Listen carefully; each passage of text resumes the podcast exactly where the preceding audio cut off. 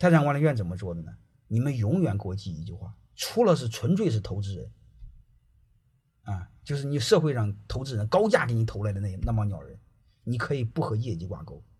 你们内部不管是什么合伙人，都和业绩挂钩。你比如泰山管理院就很流氓的一句话：凡是合伙人年底想分红的前提条件，必须考核够八十分，否则放弃分红。好吧，就这一句话。你成为我的合伙人，得成为表率啊！你成为我的合伙人还拖后腿，我要你干什么？我看走眼了，和业绩挂钩，能听明白了吗？八十分，那你说八十分不够，八十分以上分红，你给你分红，不够八十分不分红，就这么单简单。如果你连续两年不够八十分，或一年不够六十分，我把股份收回。能听明白这意思了吗？我把股份收回。而且我在马上实施一个更流氓的规定，什么意思呢？